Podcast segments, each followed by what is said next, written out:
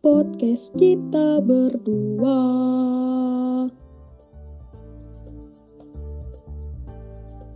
Halo, kembali lagi bersama gue Dela Alfanda. Dan gue Iga coy. Oke Del, jadi Ya. bulan lalu tepatnya di tanggal 17 Agustus 2020 kita Hmm, yain hari jadi eh, negara kita nih. Hari yoi, yang ke-75 tahun. ya bener banget. Kita udah 75 tahun merdeka dari Merdeka dari jajahan gitu. Hmm, Tapi ngomong-ngomong merdeka nih, emang sih hmm, kita udah merdeka. Tapi lu sadar nggak sadar kalau orang-orang zaman sekarang tuh banyak banget yang eh, merasa dirinya belum merdeka, dirinya belum bebas Oke. gitu. Maksudnya gimana tuh? Jadi gue contohin nih, salah satu contohnya temen gue. Gue punya temen, Oke.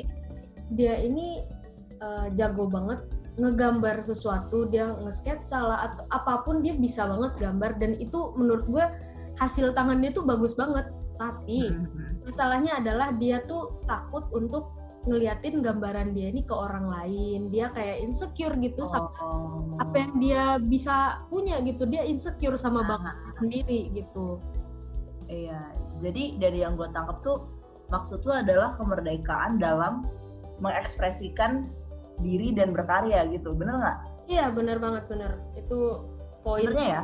bener gitu.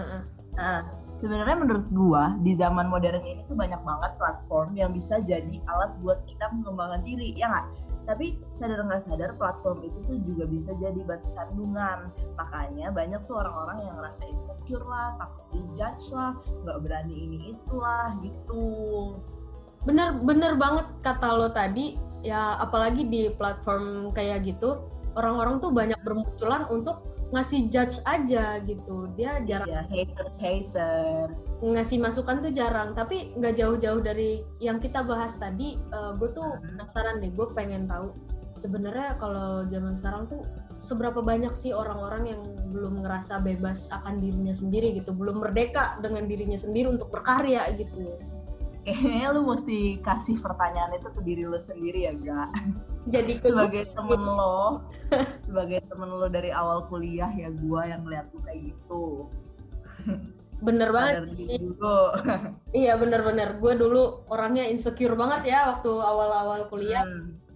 boleh kali lu ceritain dikit gimana tuh pengalaman lu selama apa sih mengalami rasa-rasa insecure gitu jadi gue cerita dari awal banget nih ya. Gue tuh dulu anak Hmm. eh, padus di SMA gue anak paduan suara di SMA jadi Hmm. ya secara tidak langsung gue eh, tahu nada lah ya. Tahu do re mi fa sol la si do jelek. Penyanyi gitu.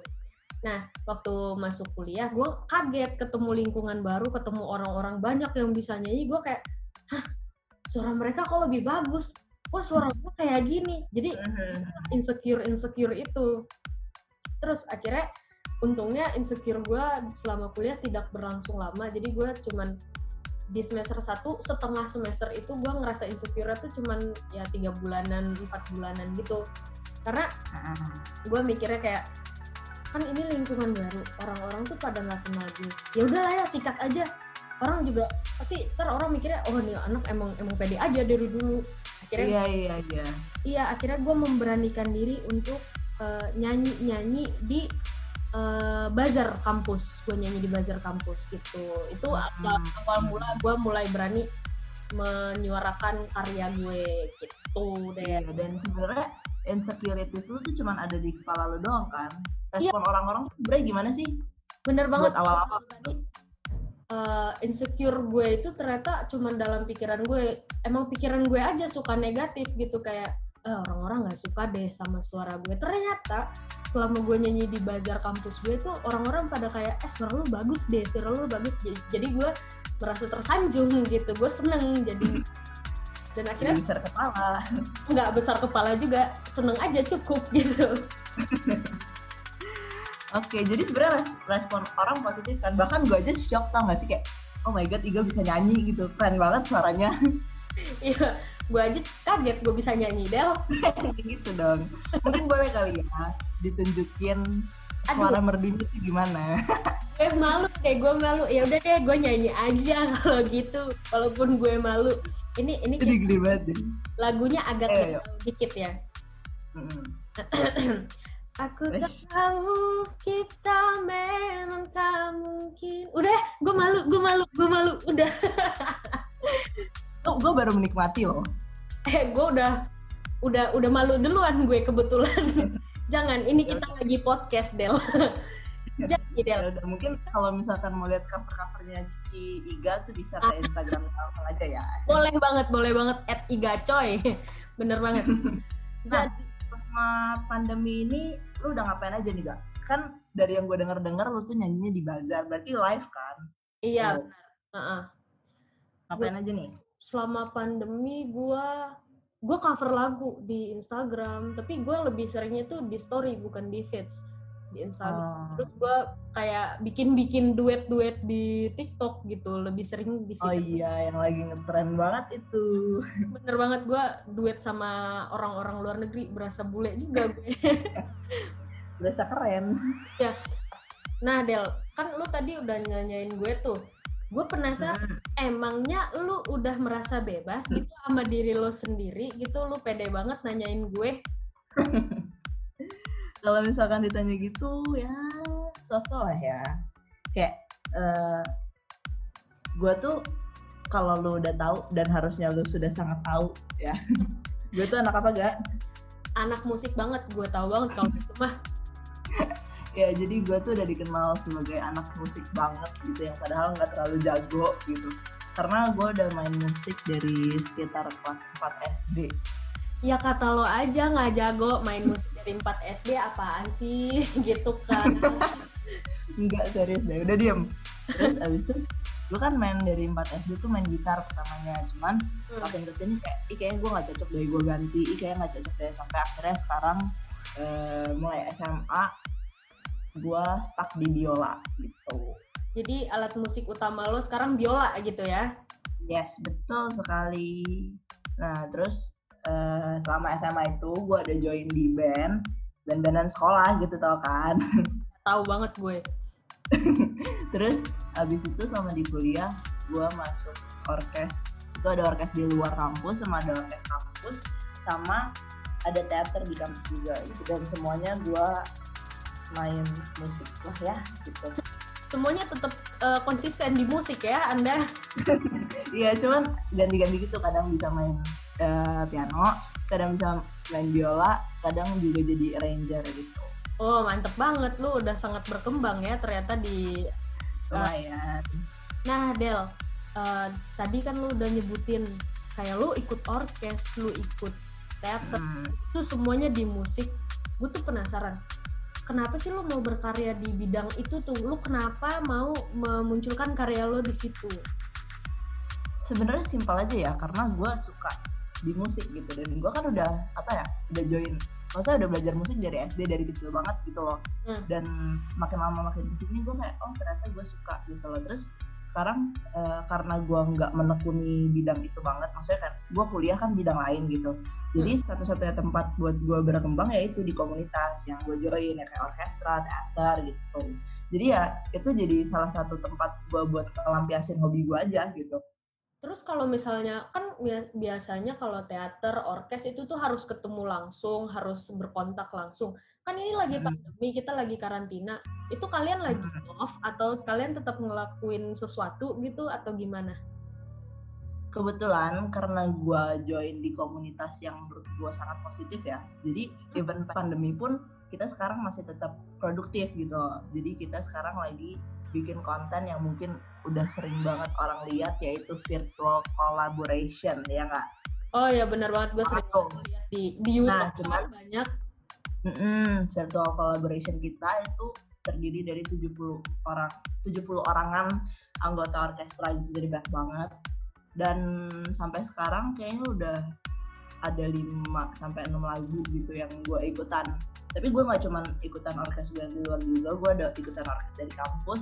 Terus juga adalah gue punya teman-teman yang juga ngelakuin virtual collaboration gitu. Oh lu berarti masih sangat-sangat produktif ya di masa-masa karantina ini.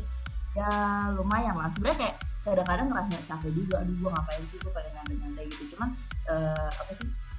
Kayak sebenarnya yang gue lakuin ini positif. Jadi kenapa gue harus apa sih nggak ikutan atau apa? Jadi kayak gue memaksakan diri gue sendiri untuk ikutan gitu deh. Supaya ya kalau nggak pandemi gini nganggur nggak sih? Iya bener banget, pasti nganggur banget ya. iya gitu. Kalau lu gak Apa nih? lu sama pandemi ini ngapain aja?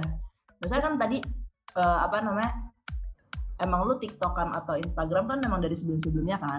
Iya, jadi sekarang lanjut aja dong iya terus bener. ada nggak gitu maksudnya hal-hal lain yang lo lakuin gara-gara ada pandemi gitu Banyak banget hal yang gue lakuin selama pandemi. Gue tuh mencoba berbagai hal deh. Jadi apa tuh eh, yang pertama gue coba bikin lip gloss. serius Gue serius banget bikin lip gloss. Jadi eh, gue cari tahu gimana formulanya segala macem. Itu yang pertama. Terus yang kedua, gue coba-coba workout kan, bikin-bikin video luar biasa itu hal yang paling gak pernah dilakuin kalau hari biasa Iya bener banget. Terus yang paling gue sebenarnya lumayan suka adalah bikin podcast. Gue bikin podcast selain di podcast kita berdua. Gue punya Hmm, gitu. sendiri bener-bener sendiri atau kayak lu ada ngundang orang Enggak, itu gue sendiri. Jadi isi podcastnya adalah gue curhat. Gue curhat tentang keluh kesah gue, gue cerita tentang apa yang gue alamin selama hidup gue yang menurut gue menarik dan untuk di-sharingkan ke orang. Hmm, Oke, jadi sebenarnya kita berusaha produktif aja ya selama pandemi. Iya bener banget gue sih lebih ke berusaha produktif dan berusaha mencari tahu apa sih yang diri gue suka lakukan. Hmm. Kalau dari semua karya lu itu yang udah lu lakuin, entah itu dari nyanyi-nyanyi kah, bikin podcast lah, bikin lip gloss dan segala macamnya itu kah, apakah lu ngerasa lu udah memberikan dampak positif buat orang di sekitar lu? Kalau menurut gue pribadi ya, kalau misalnya yang kayak di sosial media kayak cover lagu, tiktokan gitu, menurut gue itu lumayan memberikan eh, dampak positif ke orang-orang. Karena menurut gue gue membuat konten yang bisa diterima oleh semua orang dan konten gue aman aman gitu loh untuk diperlihatkan kepada orang-orang dan Lolos sensor ya. kalau lo sensor. Dan untungnya gue sendiri membuat konten itu dengan senang hati. Jadi gue bikin dengan senang gue melihat hasilnya dengan senang dan outputnya di gue sendiri senang. Dan bagusnya lagi adalah karena gue senang orang-orang rumah gue juga ikutan seneng gitu. Ah, karena emang apa ya kebahagiaan itu nyebar ya nggak sih? Mood itu pasti nular ke orang lain Iya. gitu Hmm. kalau lo sendiri Del menurut lo apakah lo bikin virtual uh, collaboration kayak gitu-gitu tuh memberikan dampak positif padahal itu kan orang cuma nonton gitu menurut lo bakal ada dampak positifnya kah untuk orang-orang Pasti dong. Yang pertama ya ya balik lagi pasti punya dampak positif buat setiap anggota yang ikutan. Kenapa? Karena ya itu dari yang lu nggak ngapa-ngapain akhirnya kita terpaksa untuk produktif. Mm-mm. Dengan adanya kayak gitu-gituan menurut gua bisa jadi salah satu ajakan buat teman-teman musisi yang lain juga untuk yuk ikut eh, apa namanya produktif meskipun pandemi itu nggak berarti kita cuma leha-leha dan nganggur gitu loh terus kayak eh, orang-orang di orkes gua kan kebanyakan orang yang serius di musik gitu kan Mm-mm. nah banyak banget dari mereka yang kayak jadi bikin buku buku tentang musik ya. Iya. Buku tentang lagu-lagu aransemennya gitu-gitu. Dan menurut gua eh, dengan adanya virtual orchestra ini dan komunitas ini itu cukup menyebarkan dampak positif buat orang lain sih. Oh berarti bener-bener lu dan teman-teman orkes lu tuh sangat-sangat produktif ya. Sangat-sangat Di- memberikan dampak-dampak positif kepada orang-orang gitu. Semoga ya berharapnya kan kayak gitu amin dong amin. Ya amin. Terus eh, kalau lu gak dari konten-konten dan karya yang udah lu bikin maksudnya dari semua itu dari segala macam yang udah lu lakuin apakah lu udah ngerasa merdeka sebagai seorang individu gitu? Ngerasa bebas gitu ya. Eh, Hmm. menurut gue sendiri sih apa pun yang bikin gue seneng apa pun yang gue lakukan yang menghasilkan kesenangan itu artinya gue udah bebas. Karena eh, semua hal yang di dunia ini apa pun yang kita lakuin kalau Hmm. itu berdampak ke orang lain juga seneng. Kayak misalnya nih kayak influencer. Kalau misalnya influencer bikin konten terus dia nggak seneng sama kontennya ya orang lain aja eh, mungkin bisa aja nggak seneng. Tapi kalau misalnya dia seneng sama konten dia ya orang lain juga bisa seneng gitu loh kayak lu memberikan kesenangan ke orang lain Iya iya benar. Sebenarnya kayak kalau lu pede akan sesuatu hal orang akan ngelihat itu juga biasa aja ya nggak sih? ya benar benar benar malah akan diapresiasi sama orang lain gitu. Sama sih kayak gue. Gue juga kayak awal tuh sebenarnya gue juga punya insecurities gitu loh yang kayak ah gue nggak bisa apa-apa apalagi gue join di sebuah orkestra yang cukup ternama ya kayak gue pasti ngerasa kayak aduh udahlah nggak bisa lah aduh kayak ini orang-orang jago lah aduh gitu-gitu. Pertama-tama gue juga minder cuma lama-lama gue mikir kayak ya justru dengan gue ngelihat mereka jago itu harusnya jadi apa ya patok motivasi buat gue iya harusnya itu bukan jadi batu sandungan kan buat gue gitu loh. Harusnya itu memicu gue buat belajar lebih gitu. Makanya sekarang gue akhirnya udah mulai mencoba buat berani buat join-join yang lain dan ya inilah gue sekarang gitu. Sudah dengan banyak karya di orkes sama di teater ya anda ya begitulah puji Tuhannya secara tidak langsung lo tadi nyebutin kalau emang emang diri lo sendiri tuh udah ngerasa bebas gitu dengan apa yang lo lakuin kan? Iya gue udah mulai bisa plong dan senang lakuin semua aktivitas yang gue punya sekarang gitu. Eh, ya benar banget sih Del. Kayak menurut gue sendiri sih kayak apa pun yang kita bikin apa pun yang kita lakukan itu semuanya berasal dari kita sendiri. Karena dari kita iya. Kalau untuk orang lain tuh nanti orang lain aja yang nikmatin tapi intinya kita dulu gitu loh Iya, karena sebenarnya yang bikin kita bahagia itu kan cuma diri kita sendiri. Yang tahu batas mana kita puas, batas mana kita cukup, ya diri kita sendiri gitu. Bener Kalau banget kita bikin orang lain, kita nggak akan pernah puas dan kita nggak akan pernah bangga sama diri kita sendiri. iya iya benar benar benar kalau ngikutin batas orang lain tuh kayak mereka has no limit gitu Iya benar-benar. Dan ya makin kita ngikutin orang, kita nggak akan pernah senang, kita nggak akan pernah bahagia karena kita terus dikejar sama standarnya orang lain yang padahal kapasitas kita tuh belum sampai situ. ah iya Menurut gue, benar benar benar we have to be the best version of ourselves gitu loh. Jadi jangan ngikutin standar orang lain. nah iya cakep Del cakep cakep banget Gitu, di situlah baru kita bisa merasa merdeka untuk berkarya. Bener banget. Nah, tambah jauh aja nih pembahasan kita, Del. Tapi Mm-mm. Waktu kita udah nggak cukup. Jadi, mungkin kita eh, bisa bahasnya di kesempatan lain. Kita akan bahas lebih banyak lagi. Kita akan eh Kita lebih dalam lagi.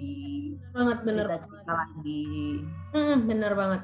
Jadi eh, untuk pembahasan kali ini kalau ada salah-salah kata dari gue dan Della Alfanda, kami mohon maaf ya mohon diambil yang baik-baiknya aja, jangan Iya. diambil jelek-jeleknya gitu. Dan thank you banget buat teman-teman yang udah mau dengerin. Semoga kita bisa menyebarkan dampak positif buat orang lain. Amin, amin, amin banget. Oke teman-teman, sekian dari kami berdua. Thank you. Terima kasih.